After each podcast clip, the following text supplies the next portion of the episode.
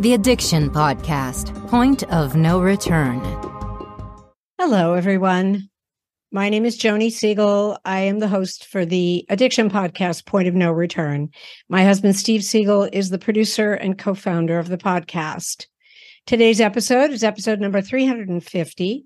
And before I tell you about today's episode, I just want to remind you to please subscribe to this podcast wherever you listen to podcasts and give us a five star rating so that when people search for help with addiction, they'll find our podcast.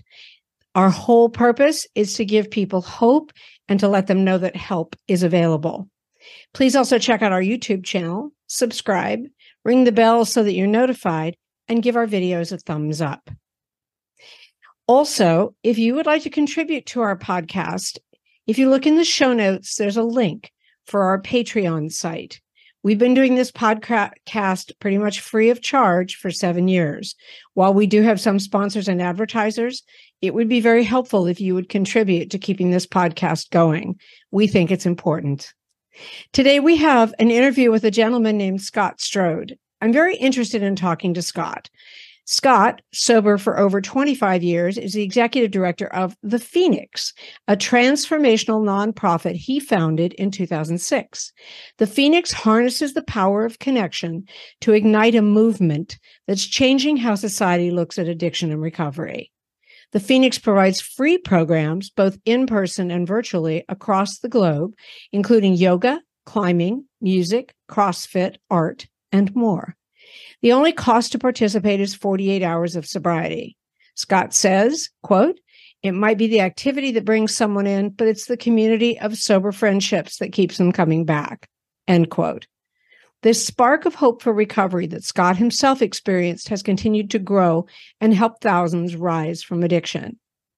Not limited to those in recovery, the Phoenix movement is for anyone who has been impacted by substance use disorder because the solution to the addiction crisis lives in all of us. Let's talk to Scott Strode.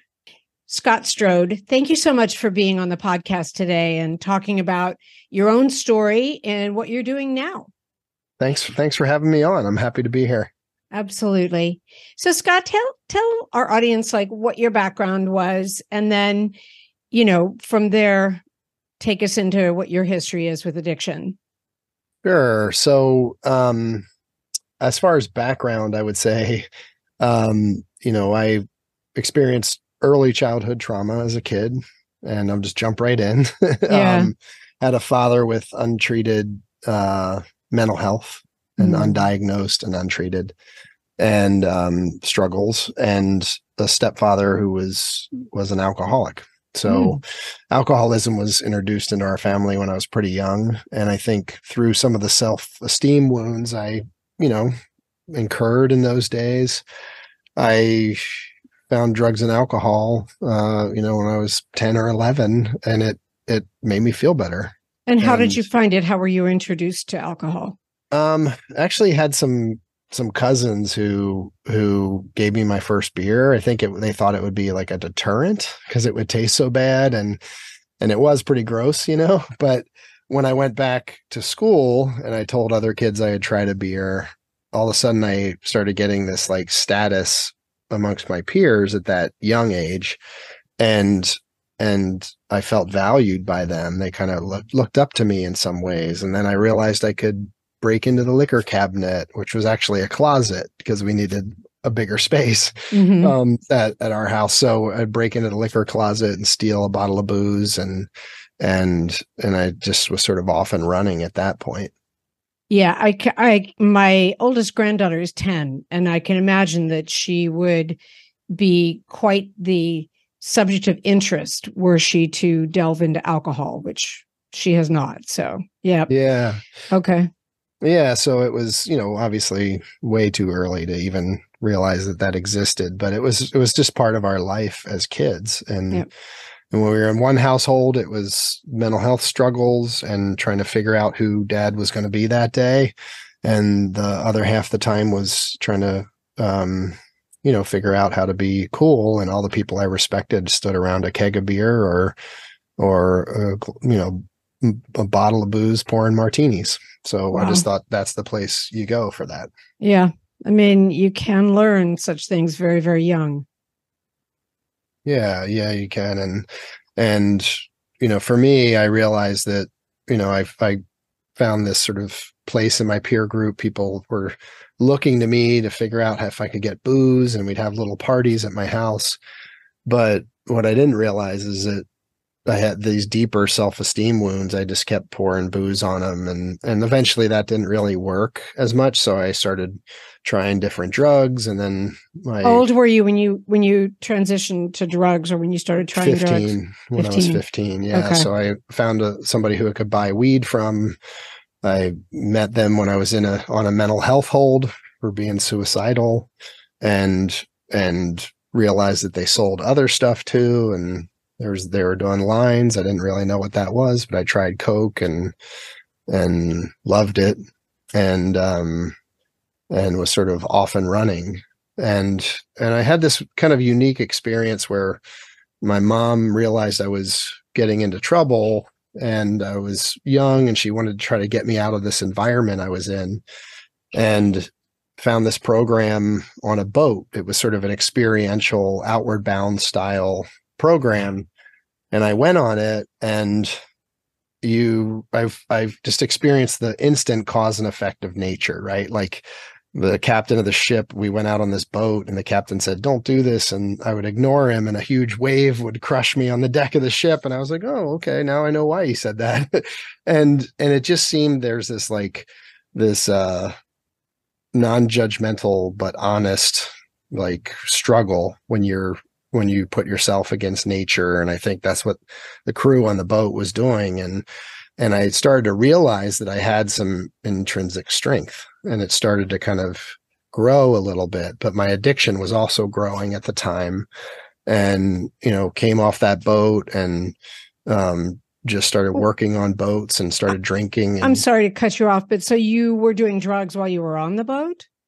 Um, I was doing drugs while we would go ashore. I got it. So I got it. yeah. Was it was the was the boat designed to be rehab or was it just designed It- to just help you get out of yourself kind of It was a program to kind of help you get out of yourself. And it was specifically for kids kids with dyslexia. I have dyslexia. And I think Ah. my learning disability was also part of my addiction story. I can see that. Yeah. Yeah, I just felt like I felt like I was brighter than the way I was treated in the public school system. And that that frustration just said I threw up my hands and said, I'm just going to start cutting school and not going in at all Right. and that put me in the crowd of folks that were out on the train tracks behind the school drinking and using and and that just became my my tribe and i just spent time there Yeah, I understand. Okay, so back on the boat. So then when Yeah. you were done, how long were you on the boat? Um it ended up being two academic school years that i was on the boat. The whole year?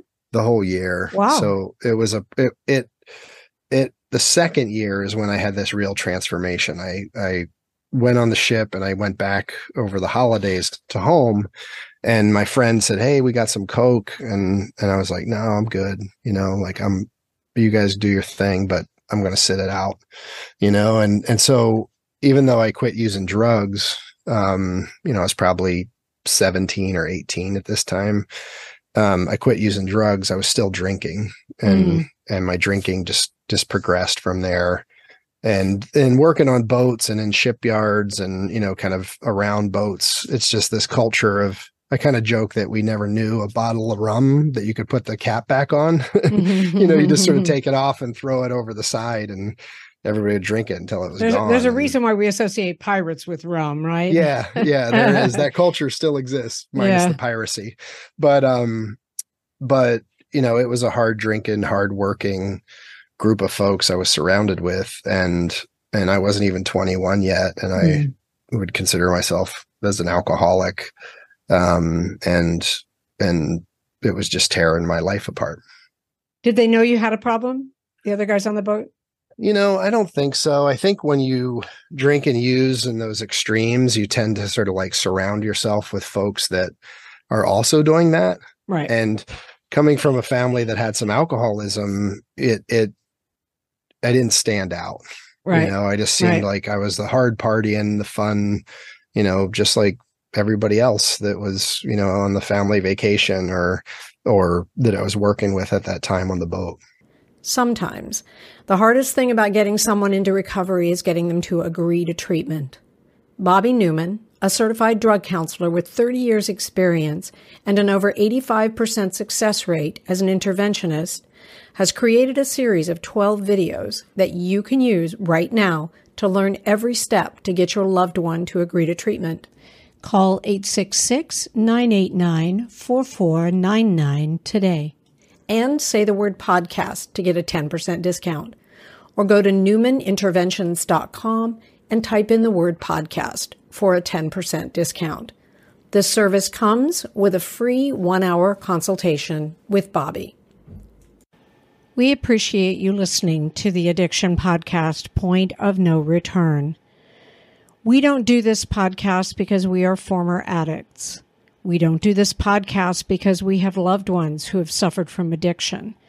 We do this podcast because we feel that addiction is one of the biggest problems facing the world today, and that no matter who you are, no matter your religion, no matter your income status, no matter your race, no matter anything about you, addiction affects you. This podcast is a free resource for anybody looking for help with addiction.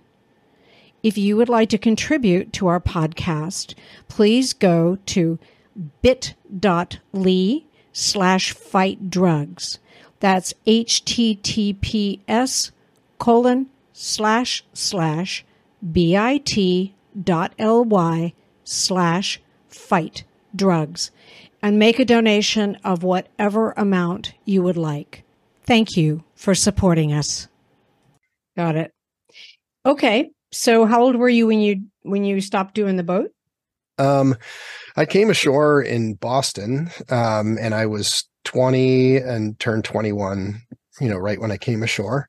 Okay. And I started you know, learning woodworking more as a craft because I had done some of it on boats, but I, you know, was going to try to transition it into a career and, you know, build furniture and and do custom boat interiors, that kind of thing.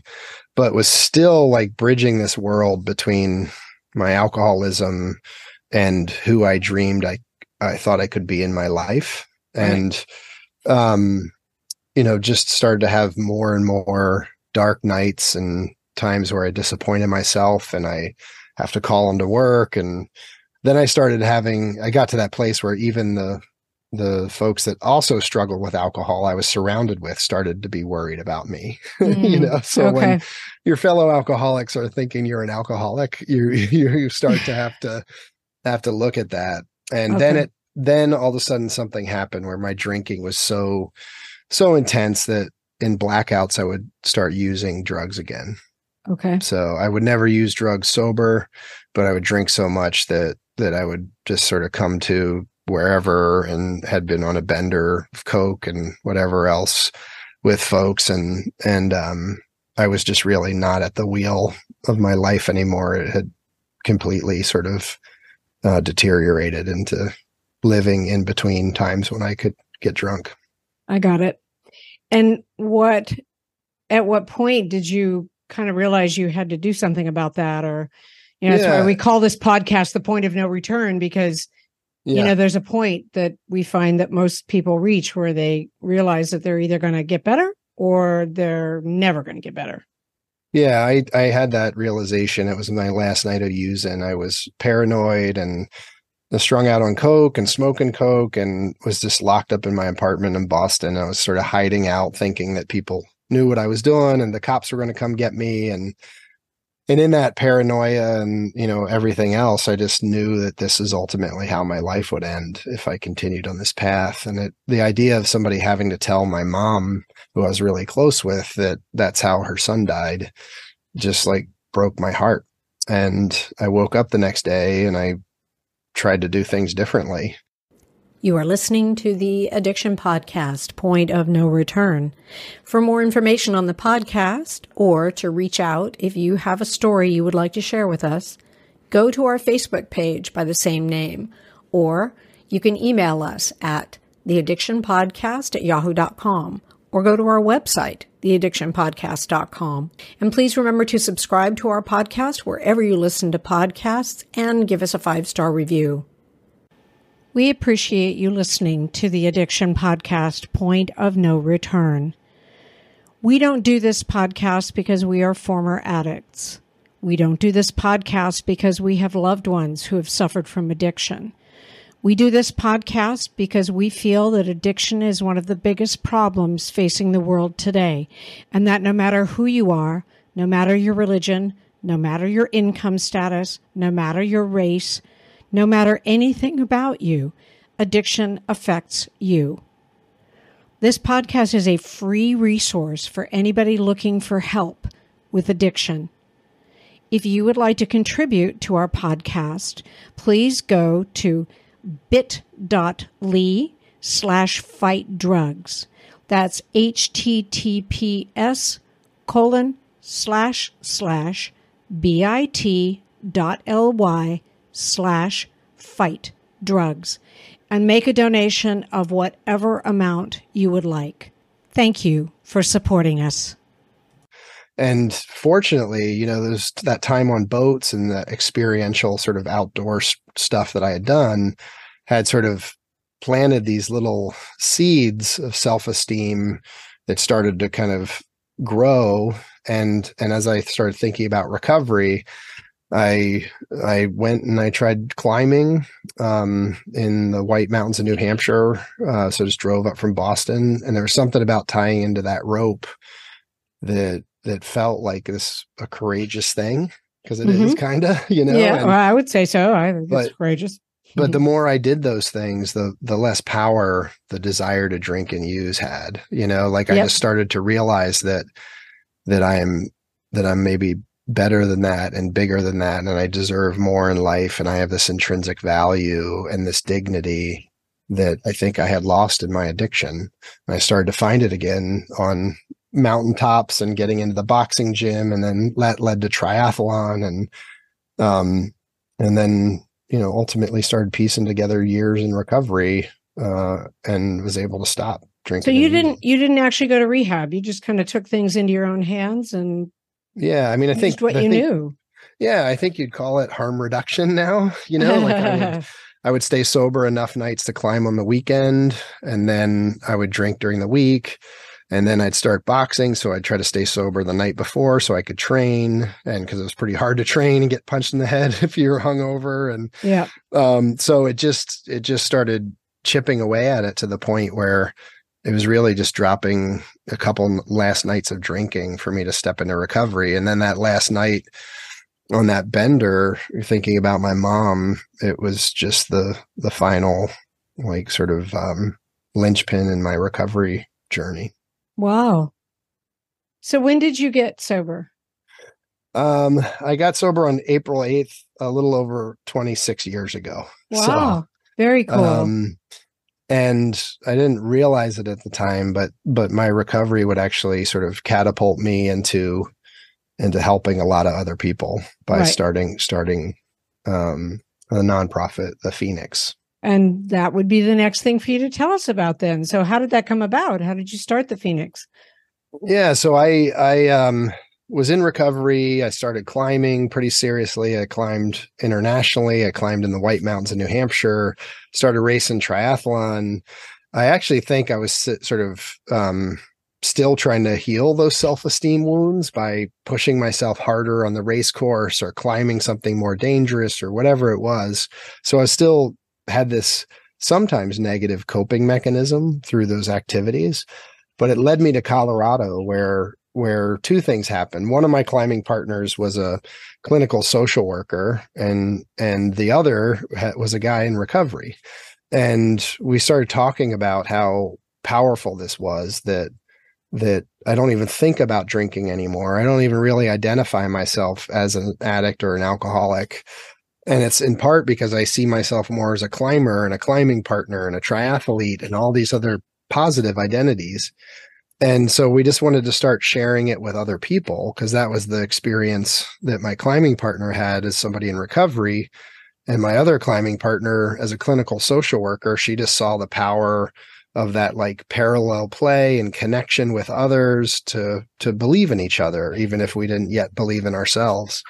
And that's where the phoenix was born. And yeah it's a nonprofit that that uses meaningful activities you have to be 48 hours clean and sober you show up at those activities they're led by by somebody in recovery or somebody touched by substance use and and that's it. You just come together and you try something new and different that you might not have been able to do in your addiction, whether it's climbing or yoga or meditation or a bike ride.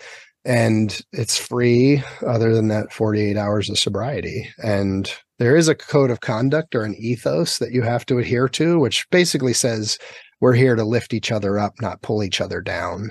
Right. And through that ethos, we create a nurturing community that helps us all flourish. I, you know, I think that's fabulous. And I want to go back to what you said, where you, and this is so important. I, first of all, we never diss any rehab program that's out there. We're not a big fan of medically assisted treatment because we kind of sort of believe substituting one drug for another is not the best idea. But there's so many different approaches to rehab and recovery that are, you know, if they work for people, then they're working. But what you said as about stopping identifying yourself as an addict and starting to identify yourself as a triathlete or as a climber, I think that that is monumental. And it is something that I have I, I don't like I say, I never disagree with anybody that's on the podcast, but when someone has the firm belief that they are an addict and they will always be an addict, I feel a little badly about that. Do you know what I'm saying? I may get flack for this and I apologize, but but it it you have to look at who you are and inside you are not an addict okay yeah you had a problem and you used drugs and alcohol to address that problem but that's not you yeah. Right? Yeah. I mean, I that always, just makes sense to me. Sorry. I think that's, I mean, I think I agree with you and that, that, I think that's why I like to use the term when I was struggling with my substance use, you yeah. know, yeah. is, um, is because that's a piece of my story. It is not my entire story. Right. And, and we are, I believe we are so much more than our disease. Like right. you may have cancer, but you are not a cancer person. Exactly. Right. So why do we use this this labeling around if we've struggled with substance use? I get if an individual wants to identify in that way because it helps them in their recovery journey, that's totally fine. But for as me, do I. Yeah. I struggled with substance use. I believe it came from the impacts of early childhood trauma. Yeah. And I think as I healed those self-esteem wounds, I began to heal from that and I started to um, move away from needing that to cope or to pour that on the pain to help numb it because I actually got to a place eventually where I could help could process some of that pain through therapy and that was transformational for me. Yeah. Yeah. Well, we originally this podcast we've had a lot of um, interaction with a local rehab called Narconon. Narconon doesn't even call the people who are there addicts, patients, or what have you. They're students do you know and they and they basically teach them what you're talking about which is to get back to yourself you know and and the you're not always an addict yeah same same I mean, kind of idea this is a little bit of a tangent but i think if we're gonna if we're gonna change the stigma around substance use and the folks that are impacted by it we ourselves as people in recovery need to let go of some of the stigma we carry ourselves right by ad- identifying us ourselves solely as our disease. Right. Um, we are so much more, and it yep. is a part of us, but it is not our whole story. Exactly. Exactly. I mean, so. and and really, like I say, you adopted a rather yucky solution to address childhood trauma that resulted in, you know, um, self invalidation and so you adopted this but that's not you. Like i said you know you there's so much more to you than just the using that you did. It's just yeah anyway. Yeah abs- absolutely. And you know what i didn't realize is by starting the phoenix i would sort of with a, this group of friends we would sort of um, start this ember smoldering nationally where we started having people reach out from communities across the country saying, My loved one's struggling. The Phoenix really speaks to, to me or to them because this idea that we're we all have this intrinsic strength and by coming together we can help each other find it and people wanted to start phoenix in their communities and we we had this nonprofit that was going to sort of try to scale with staff everywhere mm-hmm. it was too mm-hmm. it was it wouldn't have worked it would have been too expensive so we started saying, could we empower volunteers and communities to start Phoenix themselves? And that's exactly what we did. And now we have over 80% of our programs are run by people who are volunteering who've been impacted by substance use. Sometimes they're in recovery, sometimes they're a loved one but the Phoenix serves about 20,000 people a month with free recovery support in communities wow. across the country. That's awesome. In prisons, we have tablets that are distributed there. We're sort of the Peloton of, of recovery in prisons. I like uh, that. Uh, yeah. And um, we have virtual, which is sort of equally impactful and changing lives as our as our in person, which has been really powerful to see. And um, we're now starting to get into to creating sober spaces in the in the music industry and as an, in an effort to work with the music industry artists and fans to to change our our way we approach this issue to more of this empowerment framework yep. as opposed to this like kind of top down solutions yep um, well, we've had several people on the podcast. You probably, if you listen to any of them, heard us interview people who are connected with Rock to Recovery and mm-hmm. that's that's it. That's music in recovery. That's teaching people to write songs. And they you know they do it not only with drug addicts but with veterans who you know are suffering maybe with substance abuse maybe but mostly with PTSD or what have you. And they write songs and they get these people to write songs. And it's a it's it's a similar kind of idea to what you're talking about. So there might be some synergy there and we can connect you up with them if that's something you'd be interested in doing I would I would love that. We've talked with them early on in our music sort of strategy, but we'd love to reconnect because sure. Hmm. we're we have this larger campaign. We're working with this foundation, charitable foundation called Stand Together Foundation, and and working with them on this campaign called 1 million strong. And the oh. idea is to serve a million people impacted by substance use. Nice. And if folks want to learn more they can go to 1millionstrong.com to to find out. But we have uh, music festivals uh, across the country where we're creating sober spaces with really great mocktails and they're not sort of out on the fringe by the parking lot right? Like they're right, right. up to the left of the stage you know they're like just um, exciting and inclusive spaces that that are